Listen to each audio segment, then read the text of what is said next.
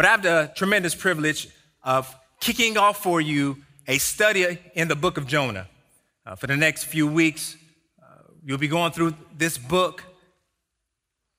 And I pray that you will experience it with new eyes. The Lord, in His grace, allowed me to see things that I had not even seen before looking at this book. So, my prayer is that as you engage this study, that the Lord would give you new eyes to see the text. He would give you a soft, receptive heart that you may receive this with joy. This is not just a kid story, but that you will be motivated as the wonderful character of God is revealed through this study. So, if you would turn with me in your Bibles to the book of Jonah, we'll be looking at verses 1 through 16. And if you would please stand in honor of reading of God's word. I have a habit uh, at Forest to say a couple things before I read, but we'll, we'll go before and after. I just want to remind everyone that this is the word of God and to hear the voice of Christ. Now, the word of the Lord came to Jonah, the son of Amittai saying, Arise, go to Nineveh, that great city, and call out against it, for their evil has come up before me. But Jonah rose to flee to Tarshish from the presence of the Lord. He went down to Joppa and found a ship going to Tarshish.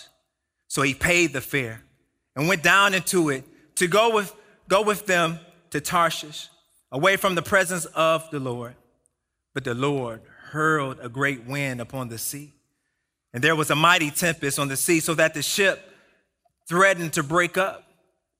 Then the mariners were afraid, and each cried out to his God, and they hurled the cargo that was in the ship into the sea to lighten it for them.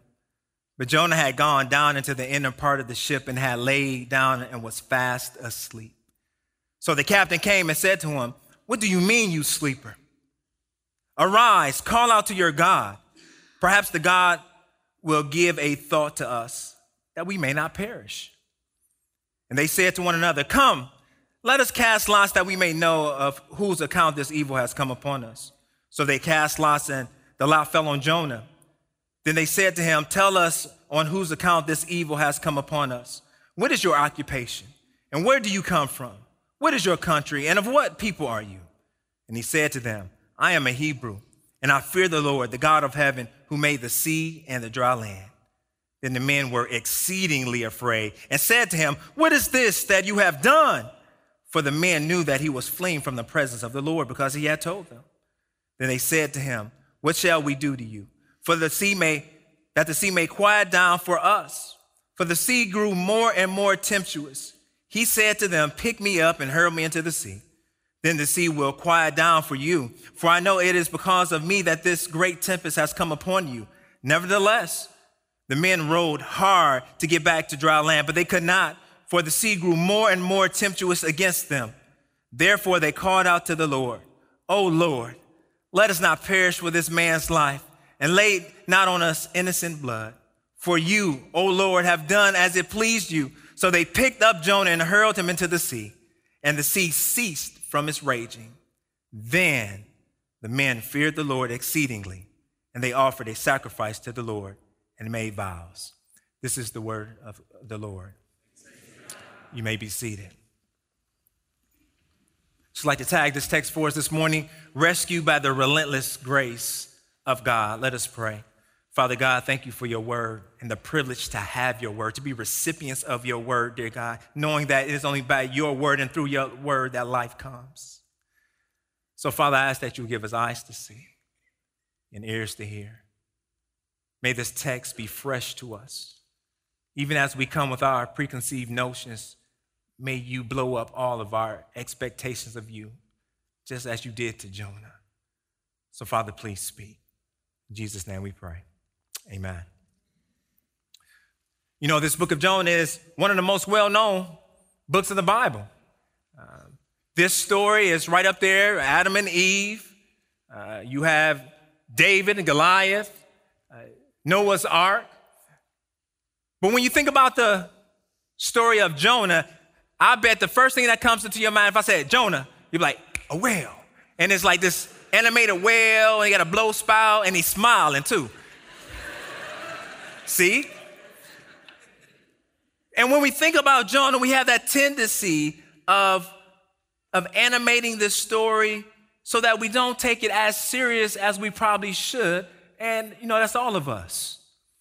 And it, for that very reason, skeptics will say a story like this is too miraculous. There's no way a person can live in a whale's stomach for three days. And they will point to various other arguments to say that this cannot be a factual historical account. I mean, I say I would like to see these skeptics and ask them, well, have you ever met a Christian before? Because we believe some stuff that's crazier than this. we believe a dead man got up. And he has all authority and power his Oh, see, I was about to shout. Let me chill out. See, but I, I choose not to debate skeptics with intellect, but I choose to believe in the historicity, historicity of Jonah because Jesus did.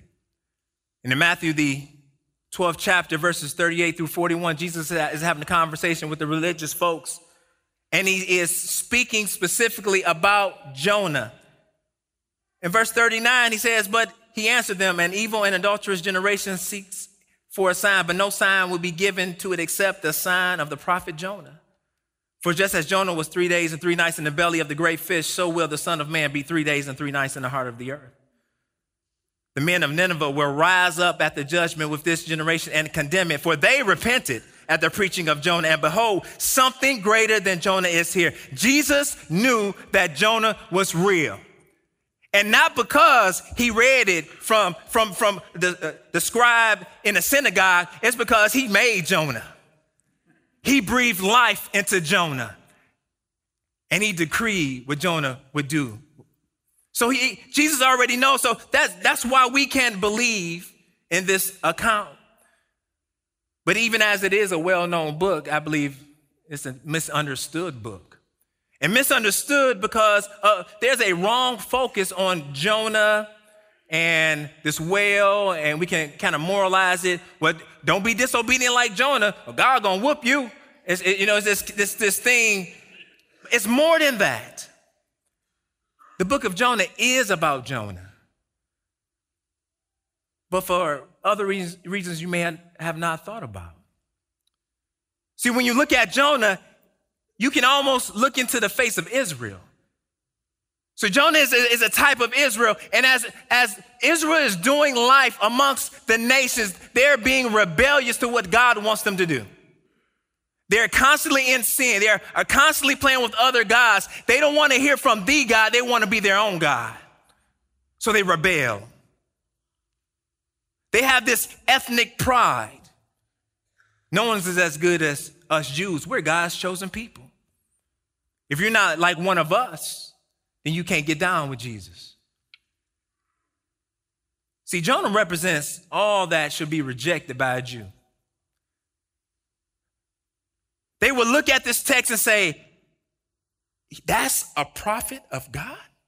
How could it be? So when we look at Jonah, we, we should look and say, This is not how someone who loves Christ should live. And we should turn the opposite way. But what the book of Jonah really is about, it's about God.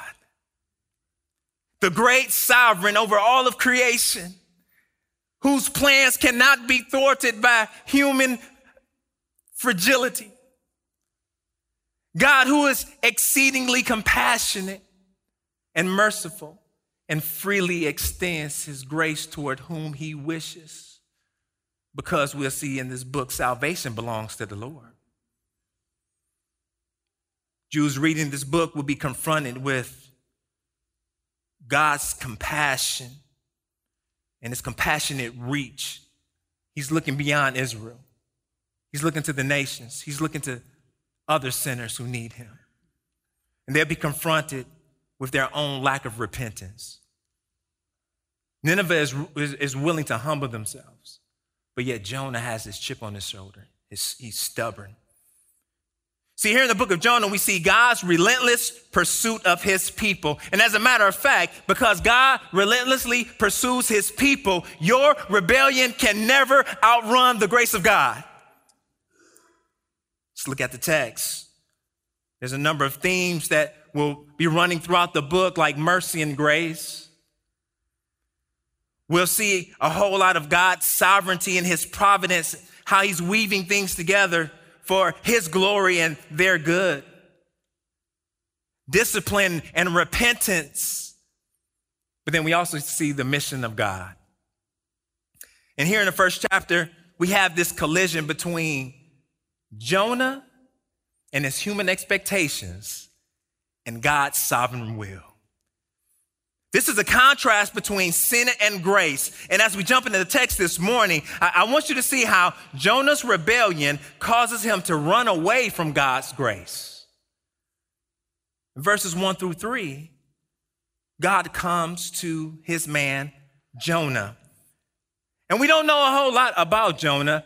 Outside of this book, uh, there's a reference to him in, in 2 Kings, the 14th chapter where he is a prophet in the time of Jeroboam II. He's a successor of Elijah and Elisha.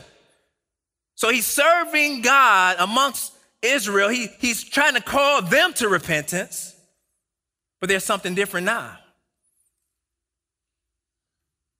Even in the beginning of this, we, we, we, can, we can stay here for a minute because the book of Jonah begins with God's initiation of grace at, at Jonah's call and commission. Now, the word of the Lord came to Jonah. All throughout scripture, we see time and time again that God initiates grace through his word. In creation, God says, let there be. And everything comes into fruition. And he says, and it is good.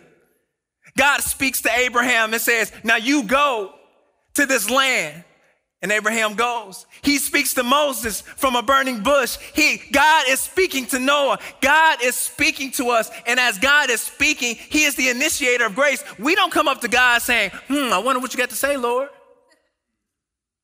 No, He comes to us and He initiates grace.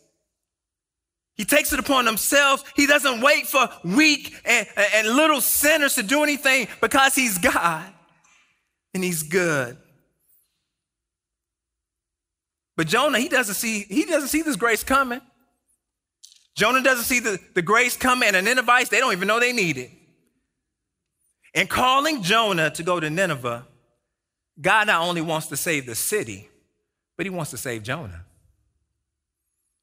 God is simult- he's simultaneously working to bring about the application of grace upon the Ninevites' hearts and a deepening of grace in Jonah's own heart. I love how God works. You think God just dealing with you in that situation? He's dealing with you, the person down the street, the person you got in a car accident with. God is, is working all things together. He's glorious. So this story is not just about Jonah, and it's not, this life is not just about us. But God wants to do so much more. So, what does he say to Jonah? He says, Arise, go, call. Arise, go and preach. He wants Jonah to take this message to the Ninevites. And, and to look here, it's almost as if in, in verse 2 where he says, Arise and go, that Jonah's just chilling. He's comfortable. He's with his people. He, uh, uh, he doesn't really have to step over any cultural boundaries or he doesn't have to apologize for his speech. He's just chilling. And God says, Get up. I got something for you to do. You too comfortable. You think you got everything together. Let me, let me stretch you how I want God stretch you. Get comfortable in God's grace and he'll begin to stretch you. He begin to plug things out because this is not our home. We're just traveling through because God wants to do something with our lives. He doesn't want us to be set and still. He wants to make us look like Jesus. He's conforming us to the image of his son. And God says, Go to this people, this wicked people, go to Nineveh because their sin, their evil has come up before me. It's like a stench. Ever smell something real bad? You walking through like, ooh, what's that? Ooh. Have, have a new baby around the house like, that came out of that? it's a stench. And Nineveh, this is one of the principal cities in Assyria, but they're known as the bloody city. They're cruel, inhumane. So, in calling Jonah to go to Nineveh, all God is doing is he's, he's continuing to reveal his missionary heart. Mention Abraham in Genesis 12, he's, God is speaking to Abraham in verse 2, and he says, And I will make you a great nation, and I will bless you and make your name great. Why? Why am I going to hook you up? So that you will be a blessing. I will bless those who bless you, and him who dishonors you, I will curse and in you all the families of the earth shall be blessed. See, we have a tendency to think blessing is all about material gain or, or fame or some type of fortune, but blessing is knowing God. That's the blessing. The privilege of being able to speak the name of God to a lost and dying world. That's the blessing. To know that you can rescue anybody out of any situation or circumstance uh, because the power is not from you, it's from the word. That's the blessing. But along the way, Israel have they, they've forgotten this missional command from God. And now we have Jonah. Uh, uh, uh Jonah, he is uh, has a deep hatred for the people in Nineveh. And he says, I ain't doing it. He begins to be a, a distraction, a stumbling block to God meeting this, this wicked people who needs to hear about this message of repentance. So, so when God comes to Jonah and it says, go preach to them, Jonah's like, oh, nah. I know, I, God, I know you ain't. Don't you know who they are? Don't you know what they've been doing to us? Don't you know how they treat us, abuse us, misuse us? Don't you know how wicked, how, how hateful they are? Don't you know when they catch one of us, they will fillet our skin off our live bodies and leave us in the desert to die? God, don't you know what they're doing to us? And you want me to go there? God, don't you know they are sworn enemies? You know, my father, was born in Jackson, Mississippi in the 40s. So in trying to just think about like what is God actually asking him? Like, man, you know, this this is like God coming to my daddy and saying, Dan, I want you to go to the other side of town in spite of government sanctioned segregation and oppression. And I want you to walk up in the middle of the Klan rally, and I want you to preach the gospel and tell them how wrong they are, that they, that they need to repent.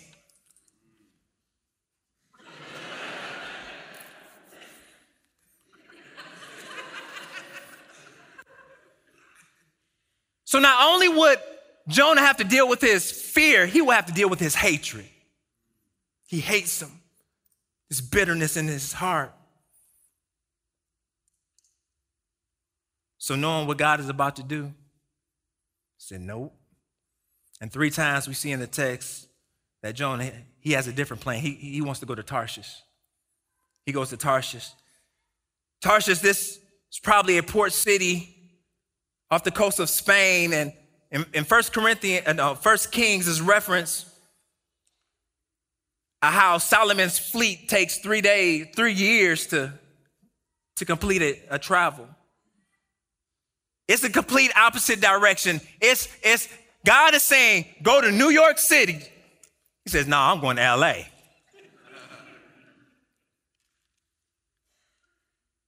and Tarshish is the place that is away from the presence of the Lord. Three times, the text says that Jonah is, has made up his mind to go away from the presence of the Lord. Well, wouldn't Jonah know that God is omniscient, omnipresent? Wouldn't a good Jew read this and, and, and, and, and, and recall David's Psalm in 139 that whether his soul was in Sheol, that God was there, that there's nowhere that that anyone can go away from the presence of the Lord? Wouldn't they know?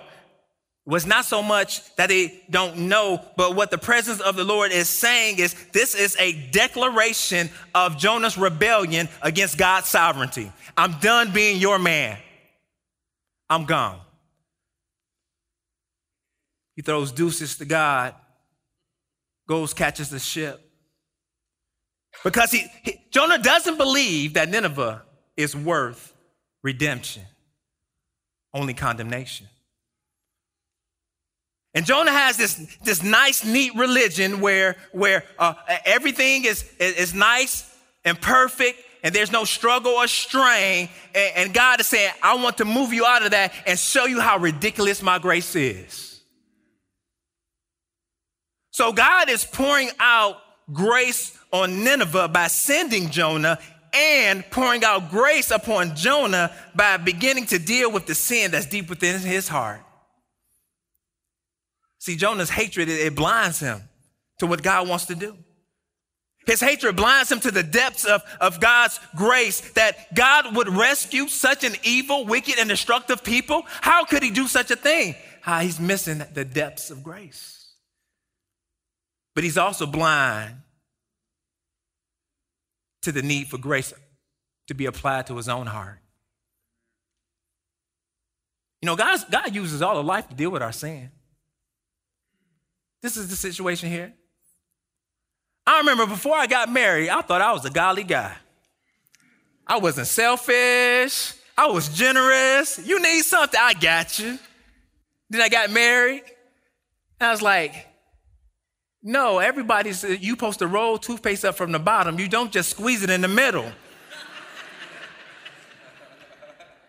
Everybody knows toilet tissue goes over and not under. What is wrong?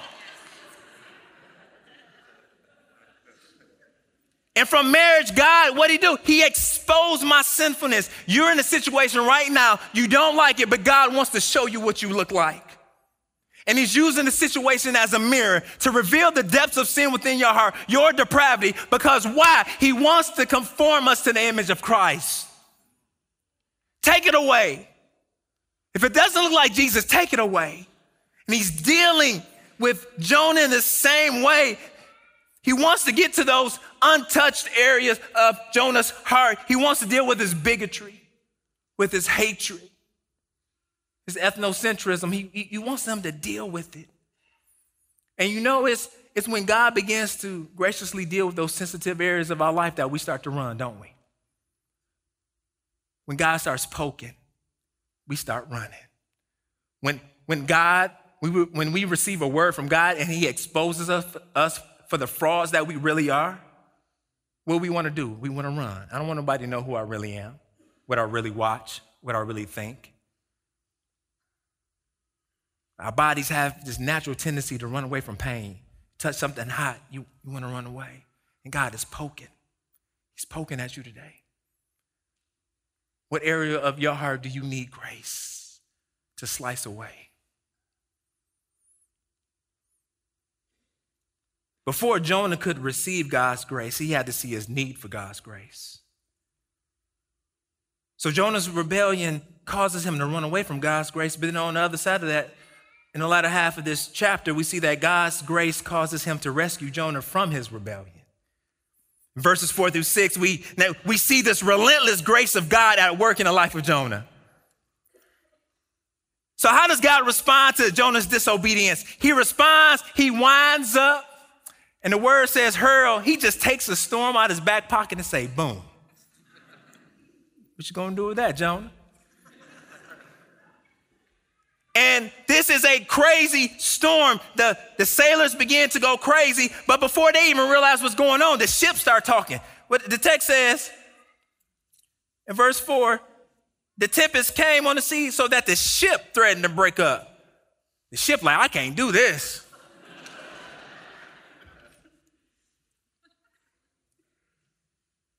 And where's Jonah? He's in the bottom of the ship, sleep. I was wrecking my, I was like, why is he sleep? How could he sleep? But you know what? When you really don't want to deal with something, what's the best thing to do? Go to sleep. Your, your children come up to you, I'm hungry, go to sleep. I want to go play, I just go to sleep. Don't even worry about it. But why is he sleep? He's down in the darkness, hiding. But he's not really hiding from God, he's hiding from himself. Because we know when God begins to deal with us in our sin, it's like, ah, Lord, I don't want to go there. I don't want to relive that. But he forces us to deal with it. And in forcing Jonah to deal with the situation, he uses a pagan captain to speak his very same words. What does the captain say? He goes down and says to Jonah again, Arise, call out. Jonah gets up. We see this display of God's omnipotence. He controls the winds and the waves. In Jonah's rebellion, he's run from the safety of, of, of God's protection and provision into the instability of a pagan ship. See the irony? God's prophet is running from the word, but the pagans are crying out looking for a word. The pagans like, help us, God. God, where are you? Jonah's sleep. You know, when, when we run from grace, we lose our identity. Think about it. If, if we were sought by grace, bought by grace, saved by grace, kept by grace, transformed by grace, when we run from grace, who are we? If I'm a grace case, but I'm running away from it, who am I? Lost. But yet God uses a storm named grace to stop Jonah in his tracks. And we see in verses 7 through 16 that all throughout this time, God has been displaying his meticulous providence. He controls big things like the seas and the waves, but then he controls small things like dice, lots. Because they cast lots to try to figure out who, who brought this upon us, who, who caused this, and it fell on Jonah, exposing him. Eh, by the way, eh, did you realize that your sin affects everybody else? Oh, no. We know that other people's sin affects us. But somehow our sin doesn't affect others. Jonah's sin is affecting this whole boat, all these sailors. They begin to ask him questions Who are you? Where are you from? What is going on? And, and Jonah, he, he acknowledges uh, who he is, and in acknowledging who he is, what he believes, he's actually acknowledging God's sovereignty without trying to be missional. Ha! God produces, has produced a witness in Jonah's life that's so thick that even though he don't want to uh, uh, give God props, he gives God's props. So at the beginning, uh, where we see the, the pagan sailors crying out to a God, by the end of the text, we see they crying out to Yahweh.